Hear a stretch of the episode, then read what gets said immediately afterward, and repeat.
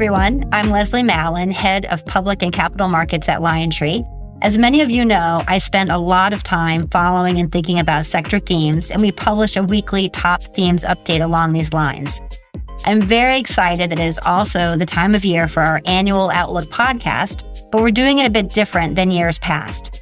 This year, I'm focusing on perspectives from a few of our senior bankers from across the firm to drill down on some of LionTree's key sector verticals for 2024. This is not inclusive of all of our focus areas, but we'll have some additional conversations at a later date to cover those.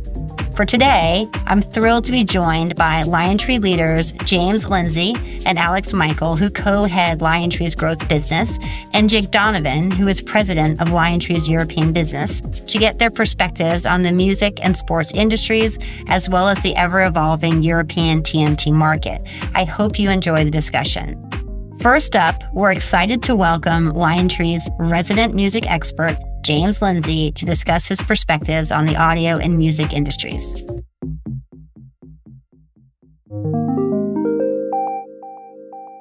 Hi, James.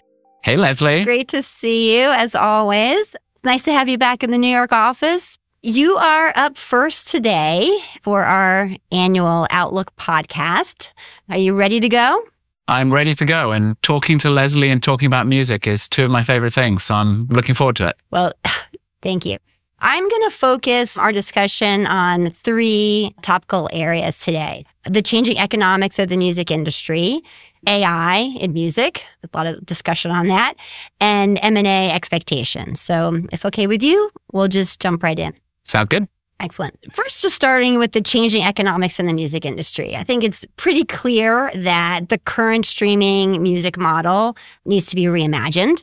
The big labels in 2023 really stepped up the narrative on more artist centric streaming models, arguing that every stream is not created equally. There should be differentiation in economics. Deezer was the first one really to come to an agreement with UMG which better align royalties with artists that are creating value versus all the noise that's on the platform and Warner Music Group shortly thereafter joined in as well. I think this is going to be another big theme in 2024 with more of these types of deals and would love to hear your perspectives on this and how you think the deal structures are going to change over the course of the next couple of years.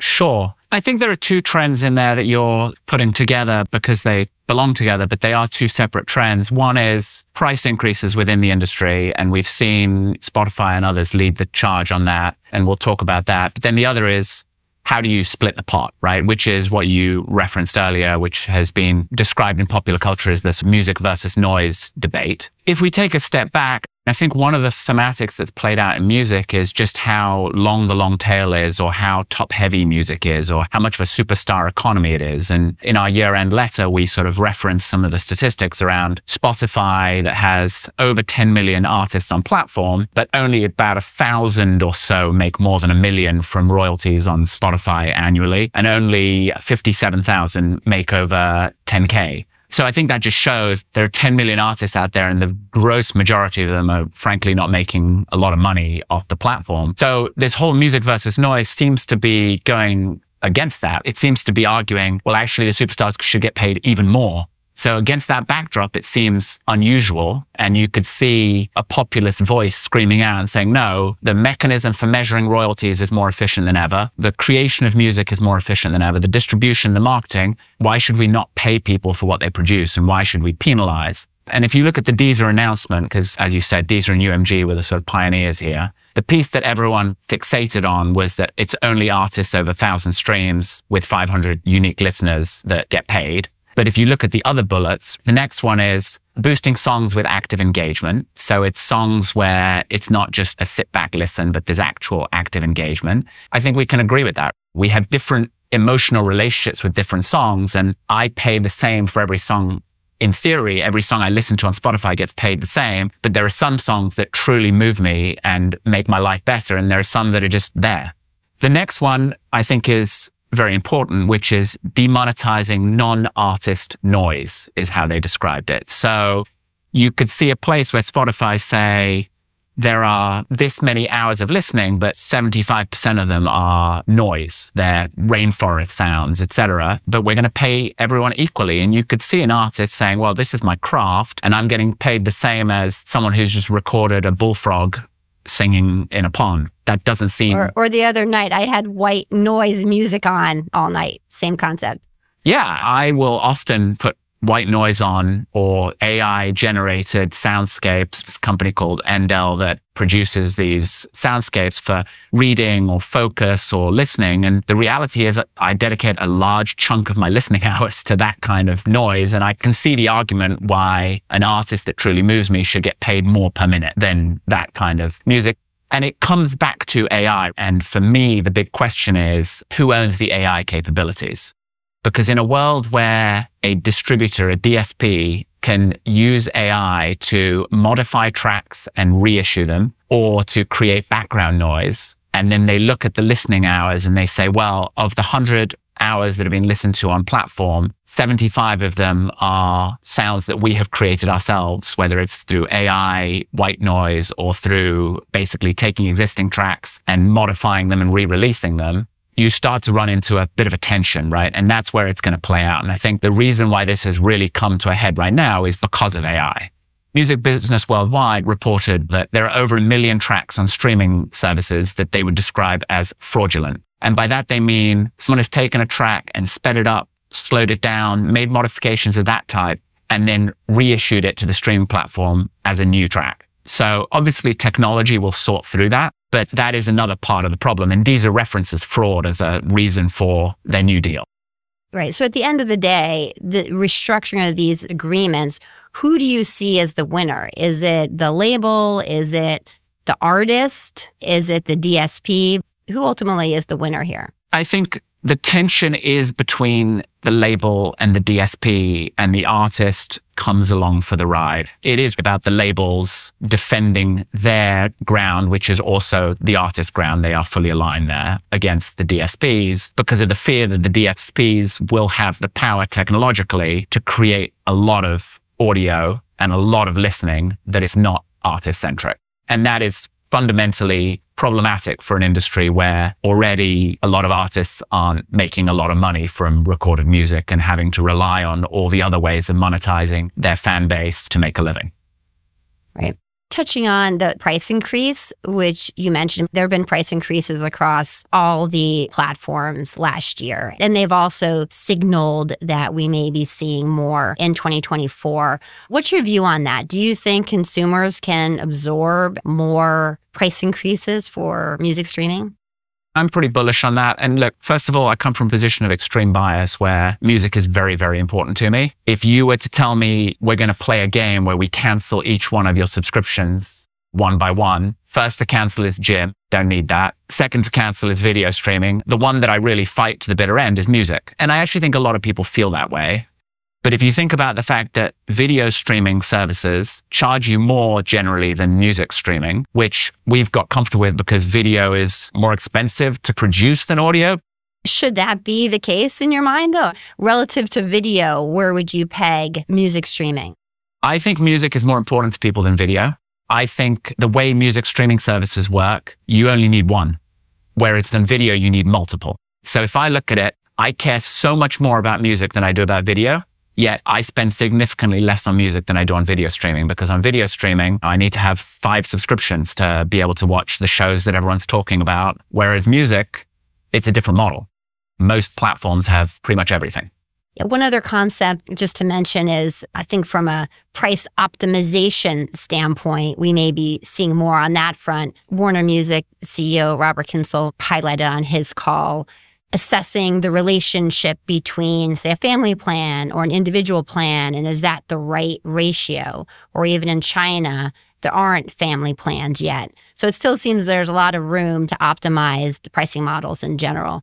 Yeah, I agree with that. I think optimization of the pricing plan and also Music is one of the areas where people have tried to experiment with exclusive early access. Tidal tried to do that with not a lot of success. But what is clear is leading artists can do that. For instance, Taylor Swift will release an album to streaming a week or two after she releases it for sale, knowing that her most rabid fans will show up and buy it because they can't wait the extra week or two before it shows up on streaming, which I think is very intelligent. And I think that comes to the same point you're making. But fundamentally, to answer your question, I do think there is definitely scope to increase pricing, especially in developed markets where streaming penetration is pretty high.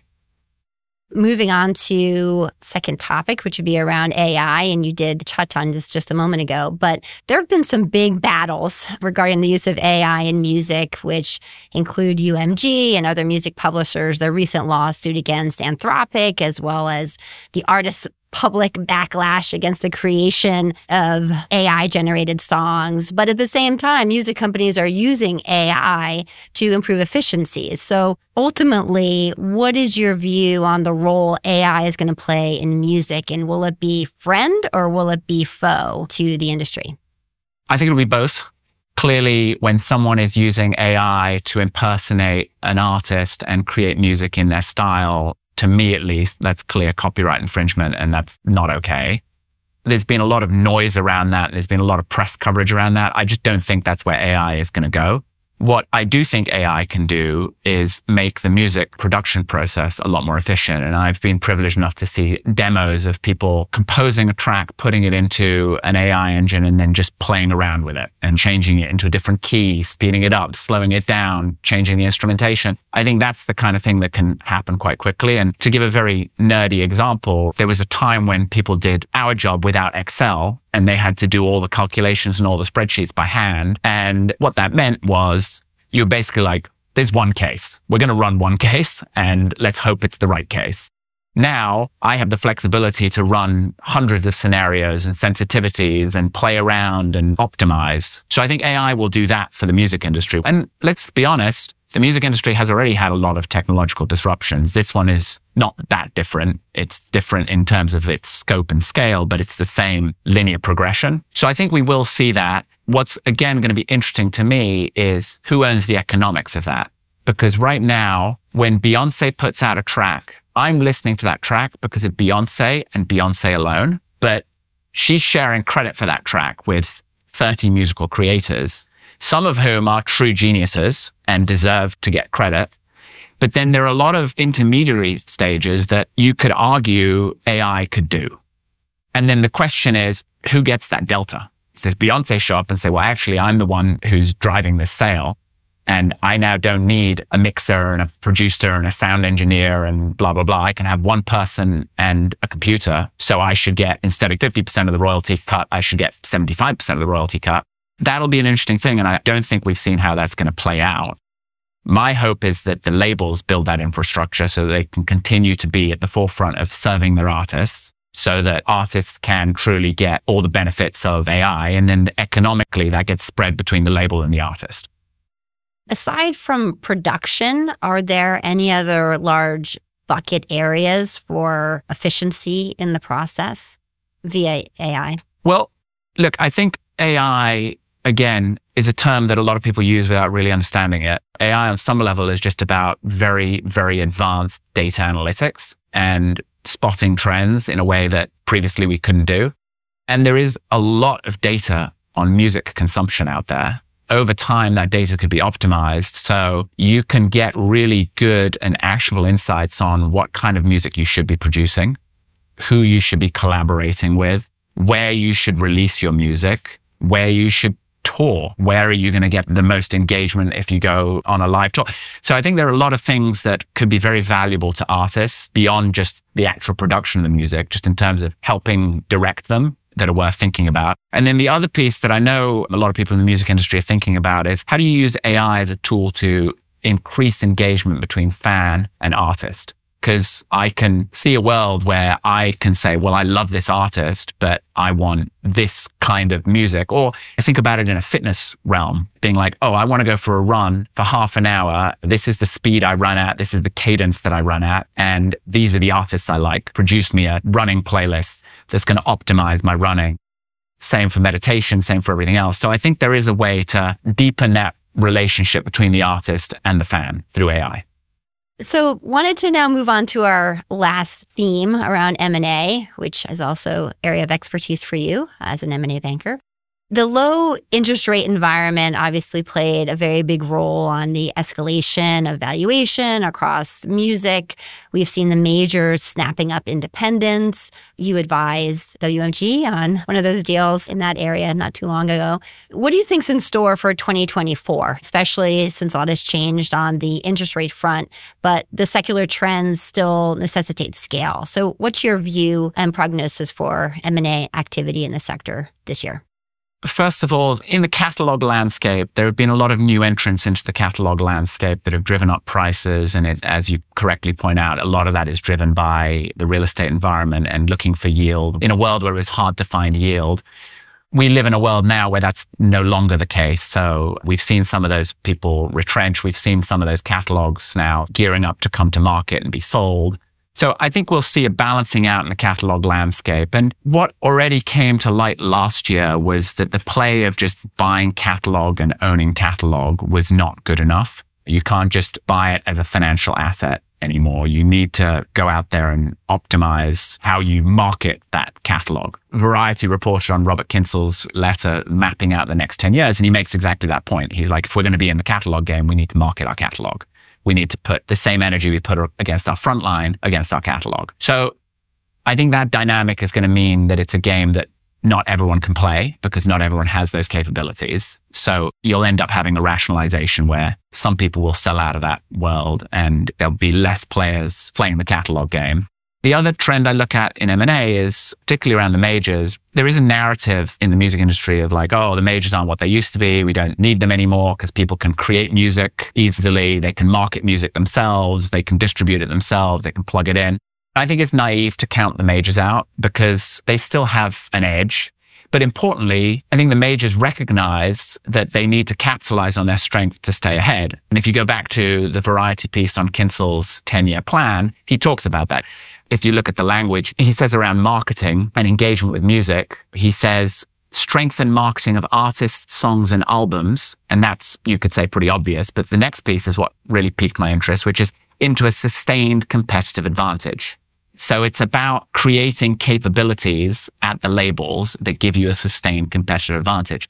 And in this technologically fluid world, I think a lot of that is going to have to come through M&A. So there are people out there who are innovating in terms of music creation, in terms of royalty recognition, in terms of fan engagement, and all those capabilities need to exist at scale for them to work. So all these startups that are developing really compelling technology, my view at least, is that they eventually belong under the umbrella of a major so that they can be disseminated across a broad ecosystem. So I think we're going to see a lot of catalog M&A this year, but we're also going to see a lot of capability acquiring M&A and technology driven M&A.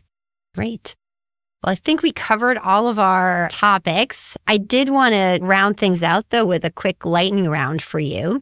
So, three quick questions for you. One, do you think there's going to be an AI derived megastar at some point in the future? Yes or no? Yes. Okay.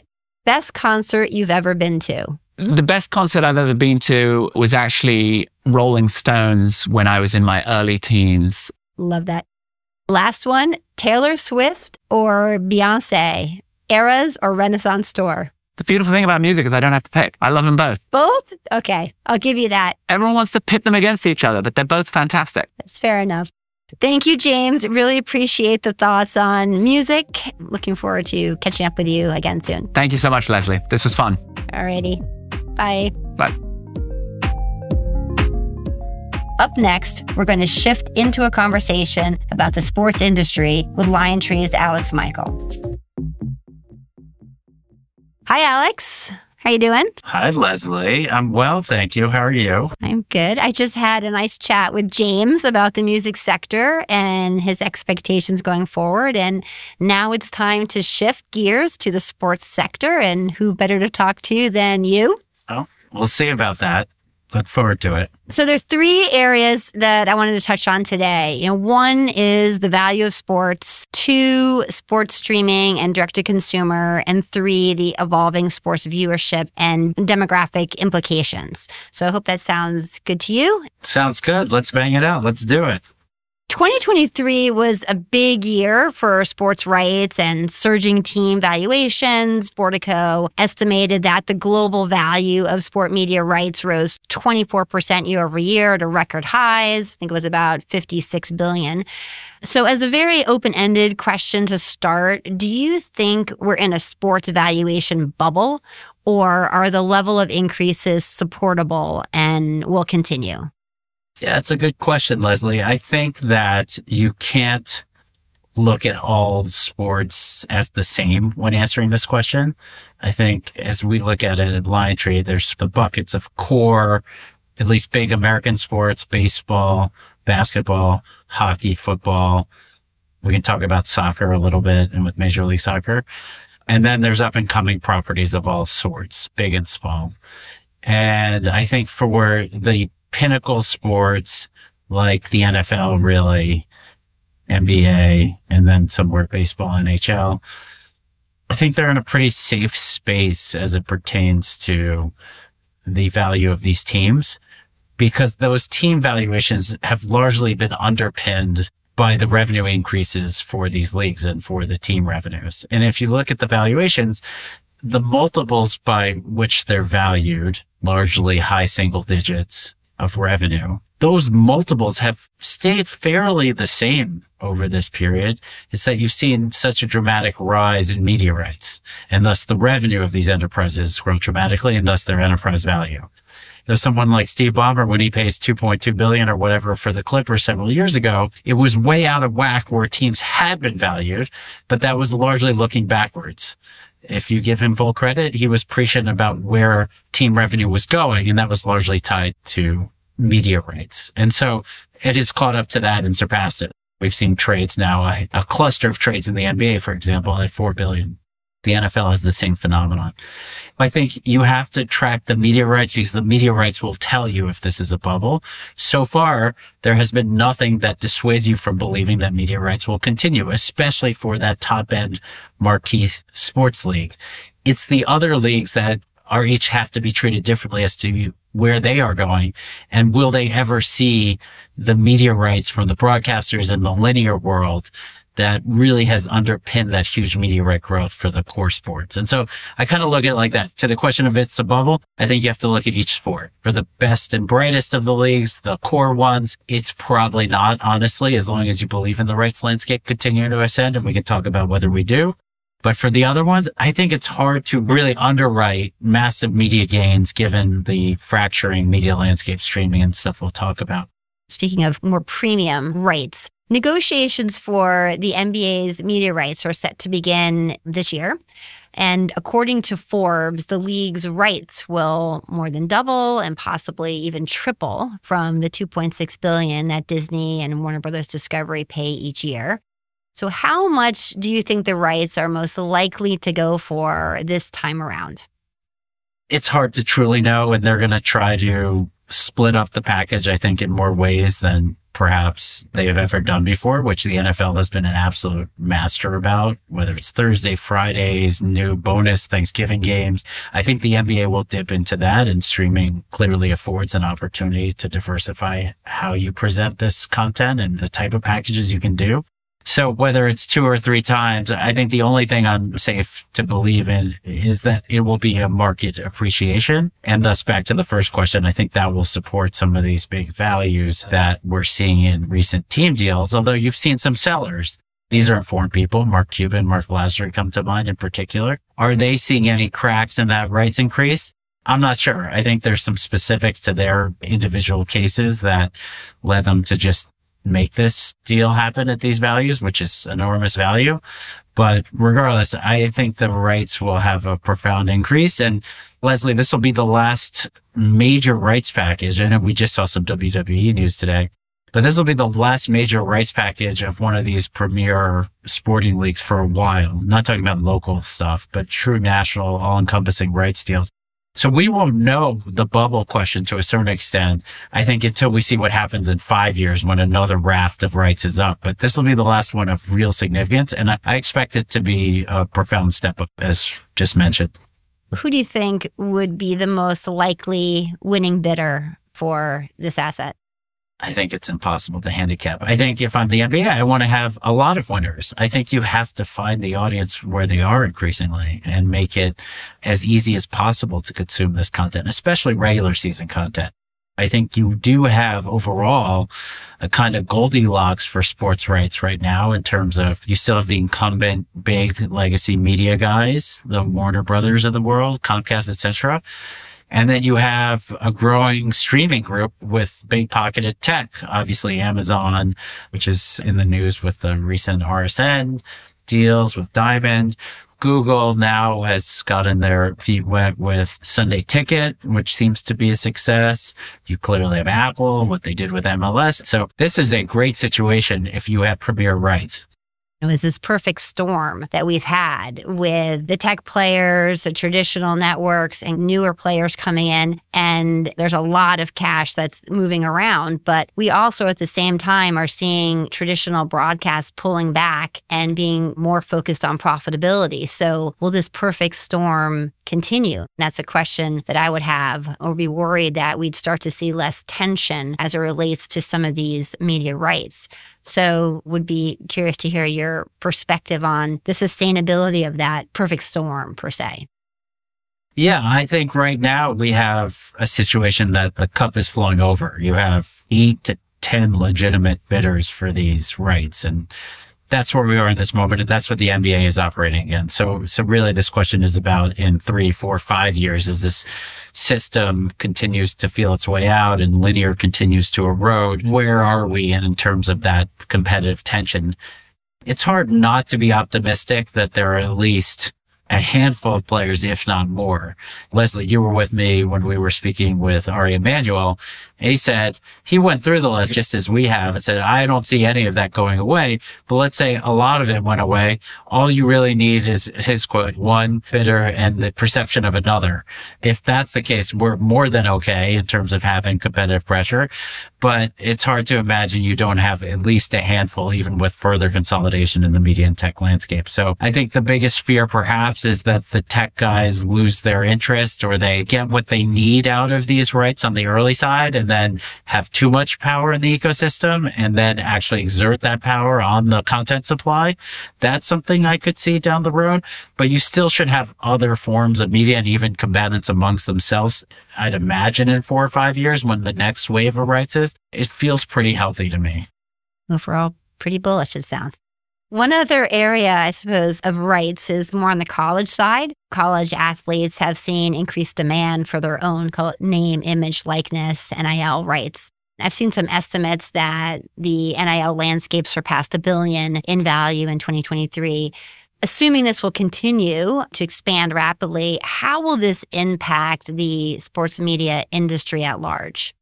So, a few things, Leslie. I think the college area is absolutely fascinating. It's a bit of a wild west now, given all the recent rule changes and the lack of really standardization across the states, given there's no real governing principle of how college and college athletes are being paid and treated. And it's fascinating. On the media rights side, we've obviously had big checks go to these conferences. It's led to a shifting of who's even in a conference. We all know the story pretty much of what's happened with the Pac-12 and its demise because essentially the TV dollars for the other conferences and the resultant payments to the teams just became overwhelming in light of the Pac-12 not having its own version of that mega deal. And so the media rights are a dramatic part of the story in the organization of at least college football that will continue. And I think you're going to get to a point where you have further consolidation and Leslie, this is my big hot take that I think is a little differentiated, but you kind of see it, which is I think the biggest potential threat to the NFL is the college football game becoming the NFL. Wow, we've heard it here first. Okay.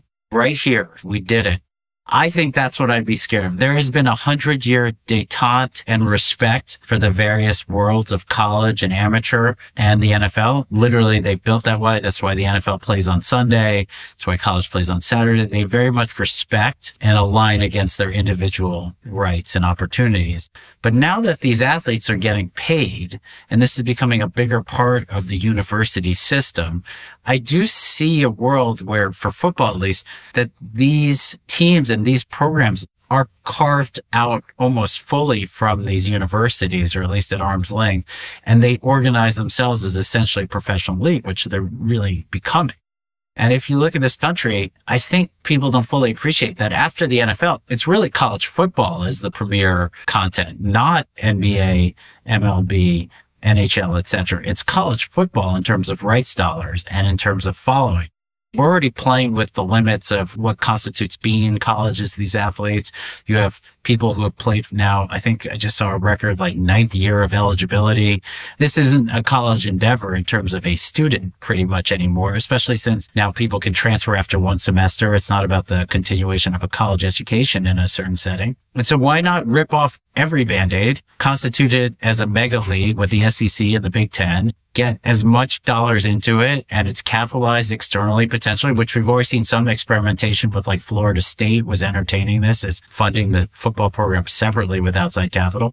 I just think maybe not in three years, but in 10 years, could you look up and say, well, there's the NFL and there's college football and they're actually head to head. And that pipeline of talent, actually, if, if people are making commensurate amount of money, especially at certain positions that are potentially conceived as less valuable in the NFL, like running back, that popularity at the college level may get them paid more at college and they may stick around for seven years versus go to the NFL. So I think you're going to have that tension in terms of the talent evolving into the NFL, let alone rights competition. Again, that's a very strong take, but there's definitely going to be some friction on the edges, which you're already starting to see. Key. Yeah, definitely sounds like a key theme to watch out for. So let's move to our second topic, really on streaming and direct to consumer for sports. Reach has been a key reason for sports leagues to want to distribute over broadcast networks for streaming. But it was notable that two of Amazon's Thursday night football games broke into the top 100 US telecasts in 2023. And at the start of this year, the NFL, for the first time ever, exclusively live stream a playoff game on Peacock. And that as well hit a new record for the most live stream event in US history, averaging 23 million viewers. So, how material do you think these streaming milestones are for sports? And do you think it'll dramatically change the trajectory of sports shifting to streaming? I think there's a trade off building in the ecosystem of essentially reach versus rich. The two R's. And you're seeing this in the NBA at the local. You see teams like the Suns giving away bunny ears and antennas to over the air because the cable system is breaking down. I think that's going to continue to be at the heart of what goes on here that our sports of the 20th century, the biggest sports, boxing is a quintessential example of horse racing. They made the decision to be rich and to make it narrow versus embrace TV and go broad and be on broadcast, which the NFL did amazingly. Now they all had reasons why they did that, which we're not going to get into here, but I think you do run a risk of these sports closing that aperture and doing it for the biggest dollars today, but then hurting your audience and your abilities later. And I think that trade off is really, really settling in as you talk about streaming versus broadcast. Linear is in a weird in between. We're in this moment of determining what's best for the health of these sports. And I think it's not all created the same. Again, the NFL can do this. It is so sought after that people will just break through the glass to get to whatever service is offering the game. And there are not that many games and they will find it and they will consume it because it's just neat to have. I'm not sure you have that reaction with virtually anything else. And so you almost have to treat NFL and maybe college football different than the other sports. But that trade-off will exist at all sorts of levels, local, national, different packages the streaming element is just becoming more and more ingrained. The pandemic was an accelerant. So the behaviors are there. People understand it. There's always a lag, but we're really getting comfortable with it. The services are going to keep consolidating and eventually we're going to look up and streaming is going to be like cable and essentially replace it. And people will know what to do with that. It feels a little novel. It feels like a trade off now, but it's just behavioral shifts that are already in the making and more accelerated by the pandemic. Right. I'd say one other big area of friction of moving to streaming, at least from the consumer standpoint, is the fragmentation of sports across different platforms. And fans don't know where to go to see different games. And it's very expensive to subscribe to all the services to watch what they want to watch. So, how does the industry solve this issue? And is there a path to a more robust sports streaming bundle, which we've been talking about for some time? Yeah, I think there's going to be, first of all, I think ultimately there'll be more consolidation in streaming. So the fact that there are nine services or whatever, and some have pieces of different packages, I think that will work its way out as the business has less and less choices and they're all aggregated within these mega tentpole services, whether it's Amazon or Max or whatever it ends up being. Obviously today we're seeing different attempts at Apple trying to wrap its arms all the way around MLS is trying to solve that for the league as in a partner. This is where you go just to consume soccer content. We'll see if that's a success. We have to see if soccer content can withstand that essentially and not have that reach versus rich trade off where I don't think they had that many different opportunities in terms of the media rights, but it may hurt them in the long run not to have wider reach, even though we all know that Apple is a massive, massive channel we're in a bit of a wild west in terms of where to find the content. I think it's going to get easier. People are going to experiment. I think you're going to have a few winners and it'll kind of work its way out. But you also have trends where people don't care that much about the live games to begin with. So then it's about finding the highlights or stories about the players or documentaries. Like just the consumption pattern amongst generations is going to change as well. And so that will play into how big a deal this fracturing of the actual live content is. So, Alex, I wanted to touch on Netflix, which you had mentioned before. They've obviously taken a more conservative and less expensive approach to sports, focused more on content, dramas around sports. And we all know they've had huge success with Drive to Survive and the Beckham docu-series. But now with the WWE announcement, would you be surprised to see Netflix change their tune and dive more into live sports in the near term or foreseeable future? I see it as an absolute transition. And I think, Leslie, what's important about this WWE news and just the direction of going with live sports is that you have to appreciate that there is an ad opportunity here. We knee jerk think of Netflix, of course, as subscription, five ninety and six nine, whatever it's become, eleven nine. But they are, of course, very focused on the ad supported tier.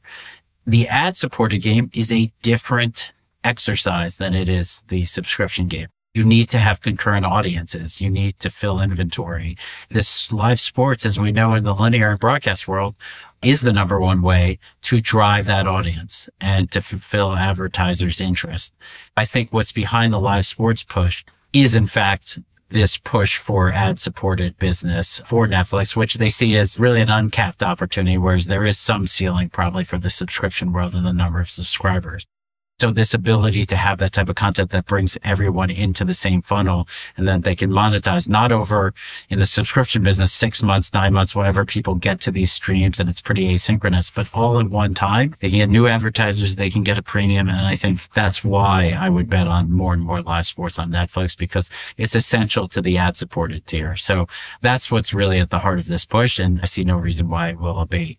Jumping into our last topic area, which deals with viewership and demos. Over the last 10 years, sports fans have barely aged, but TV viewers have aged by almost 15 years.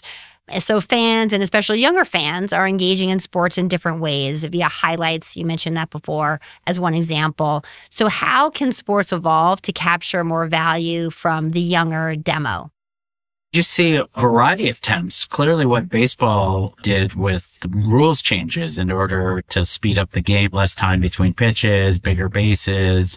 Those were an attempt and appreciation that you can't stick with tradition to reach new audiences or have them engage more. And I think that was squarely aimed at this question, Leslie. And I think to good results if we've seen the numbers on the past baseball season. So I think there's changes you can make with the gameplay itself in order to make it more entertaining and engaging with younger audiences, which you need to do. There's clearly a graying of the core audience of the premier sports.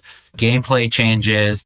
Again, finding ways to connect where they are, not have them come to you and also offer products and content that resonates. I think that's why you're seeing the Manning cast, but you'll see a whole variety of different ways to portray games in the future. The Nickelodeon showing cartoons over gameplay. People want to consume it in a much more individualistic way than they ever have. We haven't changed the format by which we present these games in decades. And this is really all in the last few years, which streaming has enabled and streaming will enable more breakthroughs and make it less the one to many, but perhaps the many or at least some to many that I think will hopefully engender a new range of audiences and also taste shifts. That's why I think MLS is pushing on value because soccer is generally a bit of a younger sport and younger following. And some of the up and coming leagues, whether it's lacrosse or ultimate fighting and pro fighting league, which we worked on. So I think each sport will have a different challenge, but I think it's about finding the younger audience where they are and giving them content, whether it's the live gameplay or derivatives in a way that resonates with them and finding the channels for that. It'll be interesting, but there's no question that we are dealing with a audience crisis, I think, that will be years in the making, but has already obviously been years in the making and will have to be rectified somewhere. And that's what we also are very intent on here at LionTree Youth Sports, because obviously that's the feeder to fandom and how the leagues interact and how the sports interact with younger players is going to be essential. Well, that's great, Alex. I do really appreciate your thoughts and perspectives. But before I let you go, I have three lightning round questions for you. They do all deal with sports. Number one would be uh, What is your favorite Olympic sport? Uh, for some reason, swimming's coming to mind. I wouldn't have gone there, but uh, take that. I used to live near Katie Ledecky. I just think uh, we've had some interesting characters and performances there. Okay, swimming. What sport do you do in your free time? Fantasy football. Does that count? We'll take it. What is the last sports event that you attended? Formula One in Vegas. Nice. That's a good way to end it. Thank you, Leslie. So nice seeing you. Always fun. Well, thanks very much, Alex. Good to see you. Take care. Bye. Bye. While sports and music continue to dominate on a global scale, Next up, we're going to focus on what we can expect in the European TMT market over the next year with LionTree's Jake Donavan. Hi, Jake. How are you? I'm very good, Leslie. How are you? Doing well. You are last for today, but don't tell James and Alex this. I saved the best for last. So we may just prove that theory.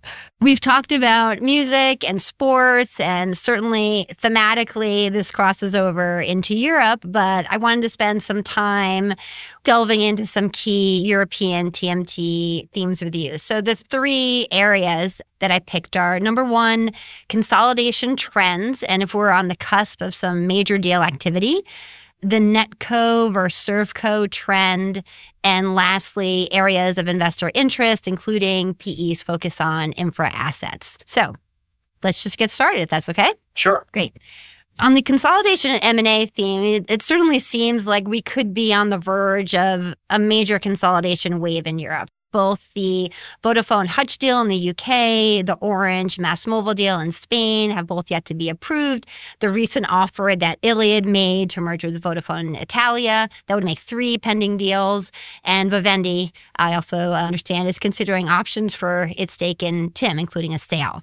So, what does your crystal ball say about these deals getting done, what the regulator is going to do?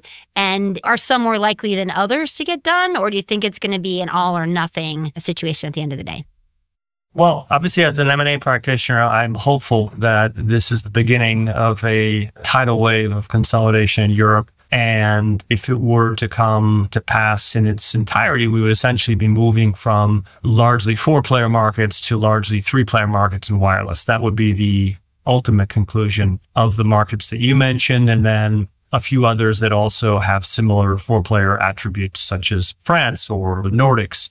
That's the dream. That being said, I've been in Europe now for more than 20 years, and it's been a long held dream that has yet to come to fruition. And if anything, what we've historically seen in the European environment is one step forward and at least a half a step back in the sense that when regulators have approved consolidation, they've typically demanded a remedy package, which more or less reestablished a level of competition that was similar to that which existed prior to the consolidation. So as an example, in Italy, when Hutch and Wind came together, that essentially was the reason that Iliad entered the Italian market via the remedy package that was uh, a condition to the approval of the four to three. So essentially we went from four to three in Italy and then back to four. And that's been the history of Europe this focus on the consumer at all costs. And that spreads across all areas of regulation, whether it be open access on fixed, which obviously doesn't exist in the US, the MVNO regulation, number portability, and the remedy packages in consolidation. So it's a fairly consistent theme. That being said, if we look at the glass half full perspective, it does feel as if things are changing. And the reason they're changing are probably at least a couple that I can think of quickly. One is the trend of convergence. We're largely complete in Europe, and we can talk about the parallels to the US if interesting. But in Europe, you've seen essentially in every market, the standalone mobile operators combine with the standalone cable or standalone fiber operators in a convergence move that essentially replicates some of the capabilities of the incumbent and then allows bundle propositions to be made to consumers. So what we saw in some European markets is that as the larger players, typically the top two, the incumbent and the challenged convergent operator started to push convergence more heavily, that put pressure on the number three and four wireless only operators to a degree that the regulator felt that consolidation may be warranted. The best example of that is Holland, where we saw a remedy free consolidation approved between T-Mobile and Tele2, essentially because it was deemed that there was sufficient competition from the convergent operators, Vodafone Ziggo, who would come together, and KPN, the historical converged incumbent. So that's one trend. Does the increase in convergence in Europe allow the regulator to consider wireless only operators at a disadvantage and therefore permit consolidation without substantial remedies. And Spain's a good example of that, where it's a highly convergent market. And when you look at the Orange MásMóvil proposed transaction, you could argue that there's enough convergence already in the market to warrant that combination to happen with limited remedies. We don't think it'll be zero remedies, but certainly limited remedies. That's one theme is happening. And then the other one is around overall investment levels with 5G. There has been, I think, a greater understanding by the regulator that the return on capital has declined so much as to potentially jeopardize further investments, not only in 5G, but whatever may come beyond that. I wouldn't necessarily say we're at a failing firm argument point, but there's no doubt that there's a greater appreciation of the potential risk of diminished return on capital, leading to reduced investment, leading to reduced competitiveness of European telecoms, and particularly vis-a-vis the US. And the consumer certainly would lose in that scenario as well. Although, just anecdotally, as a parent of children who went to high school in Europe and had European mobile contracts and now go to university in the US, they pay more than double for the same service in the US. So I don't think there's any lack of competition in Europe right now. So sounds like a little bit of room for optimism looking ahead there. Outside of telecom, how would you then characterize the regulatory environment in the UK and Europe heading into this year? We've seen several large transactions, namely Adobe's Figma, Amazon iRobot, both held up by European regulators recently. So, do you expect, looking outside again, these telecom markets that we just discussed, regulators being more accommodative to deal making in general across Europe or in TMT more broadly? It's a good question. The media space is an interesting one where there have been a number of attempts, notably led by Bertelsmann RTL, to consolidate the traditional free to air broadcast markets in Holland and in France and elsewhere. Projects have been examined. And the theory was that the traditional definition of the broadcast advertising market was too limited, recognizing the over the top players and the direct to consumer internet. Unfortunately, the regulator, and this is as recent as a year or two ago, has blocked all attempts at consolidation in the broadcast space, largely by refusal to expand the definition of the advertising market. So they're still looking at smaller verticals, the broadcast advertising market, the radio advertising market, the print advertising market, as opposed to a view that it, what we're dealing with is something far more converged, really. And the players like Facebook and Google and others have a substantial advantage even against a combined broadcast platform. So that is not very promising. although hope never dies. And we certainly hope that regulator thinking on what market definition will evolve. And I would say there was a view that Brexit would enable a more front footed regulatory policy in the UK. We haven't seen that to date. If you look at the CMA rulings, if anything, the UK regulators post Brexit have been more aggressive. I don't mean aggressive in a positive sense. I mean aggressively against consolidation, certainly than the US, but even some of the European positions. And I'm thinking about Microsoft Activision is probably the most notable one there. So we'll see.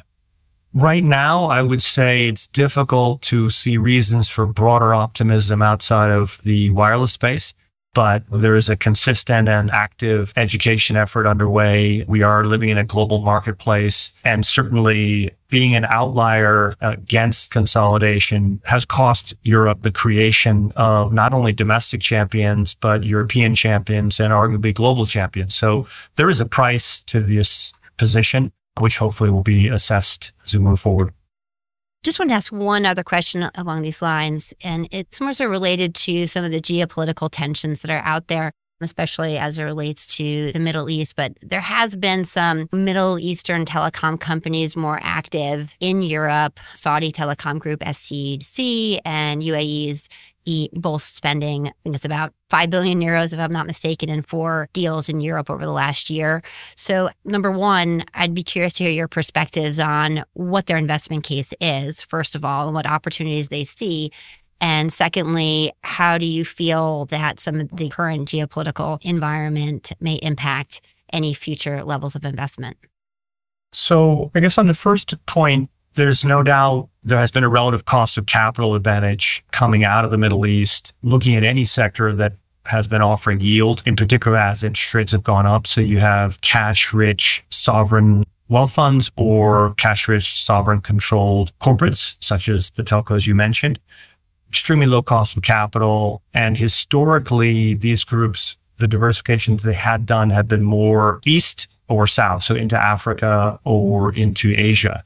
I would argue that their timing has been relatively interesting in the sense that as rates have gone up, as the cost of capital advantage has become more clear, they've moved into European assets. Not everything has gone smoothly. If you look at the share price development of Vodafone from the time of the original investment, but in a long-term context and over the cycle, when you look at the valuation levels at which these investments have been made, there's reason to be optimistic about the future. So it's certainly a cost of capital question.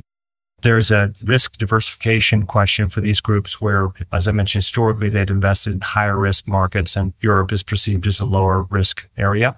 And then there's the opportunity for synergies between the groups. So as an example, e&, and Vodafone have signed a relationship agreement that we'll see the two groups working together to try to optimize synergies across the platform. So that sort of explains the why. Europe, when you talk about where we may go from here, the world is definitely a more protectionist place than it has been at previous points in the cycle. And Europe is not immune from those trends. What we are seeing nearly without exception are investment limits in almost every European telco that either explicitly or implicitly require regulatory and government approval for substantial ownership by foreign entities. So although we do believe that Middle East and other capital will continue to be invested in European communications, it's going to take time. It's going to have to be measured and it will need to come with government approval. Now, frankly, that's no different from the US. The US has always been taking this view on strategic sectors and it doesn't mean that foreign investment can't happen. It just means that it has to be welcome. So I think it'll continue, but it'll be measured. Moving on to number two, the topic of NetCo and ServCo. An increasing number of companies have been separating their business into NetCo or call it InfraCo, TowerCo, FiberCo, which looks after the network operations, and ServCo, which is really servicing customers.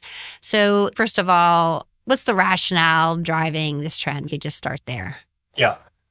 So the rationale is say a few points. One is clearly a perceived valuation arbitrage vis-a-vis the public markets. So essentially the public markets are valuing aggregated infrastructure assets, in this case, communications assets at multiples that many believe do not represent the sum of the parts value that can be achieved in private markets. So what we've seen in Europe, probably even more so than the US, but in the US as well, is a steady flow of partial or complete divestitures of infrastructure assets by the larger integrated companies. And so this is towers, fiber, data centers, submarine cable, etc. And the deals have either been complete divestitures, minority stakes to highlight the value, or an interesting trend that's definitely taken off in Europe where we're seeing JV structures to essentially off balance sheet capex. So certainly when you think of what's driving the Netco Servco question, it's really the same thing that's driving the infra investment wave, and that's value arbitrage. And the value arbitrage, one could argue that it happens because the payback and duration of the investments in the infra assets is extremely long. And not to criticize public markets in any way, but sometimes the patience of the public markets is just not there for these long-term investments with payoffs that are not certain because the payoff is not necessarily a regulated guaranteed return. And when it is regulated, regulation changes. You could argue that to date, we haven't seen the premium pricing of superior technologies as they are delivered. And in fact, in Europe, in many instances, speeds and capability of product has improved and prices remain relatively constant. So there's been a debate about the payback of these investments. But what we've seen is the private investor universe of infra funds and P willing to take that long-term view and have that long-term belief and therefore pay values that are well in excess of what's available in the public market. The Netco Servco is the most extreme example because towers, fiber, data centers, etc., are smaller pieces of the whole. Netco Servco is the whole. It's basically taking the entire company and breaking it, as you said, into the infrastructure component and the customer business. And there are some flavors of Netco Servco. So some Netco Servcos would argue that the RANco within the business, so i.e. the mobile spectrum and the active mobile equipment belong in Netco. Others argue that it belongs in Servco. And so there's some debate underway as to what is the perfect model. We saw in Italy this year the first large scale example following the Danish transaction years ago, whereby a private investment group partnering with the state is going to be buying the fixed line network of Telecom Italia. And the RemainCo, which will be the listed entity, will have the customers and the mobile network and obviously a deep wholesale relationship with the NetCo. Have you seen data to support that this arbitrage has been successful or is it too early to tell? It's a good question. There's no doubt that the multiples achieved for the infra assets, towers, fiber, data centers, etc., or that has been achieved in Italy for the netco are superior to the average multiple of an incumbent. So there's no question about that. A different question is where will the Servco trade over time?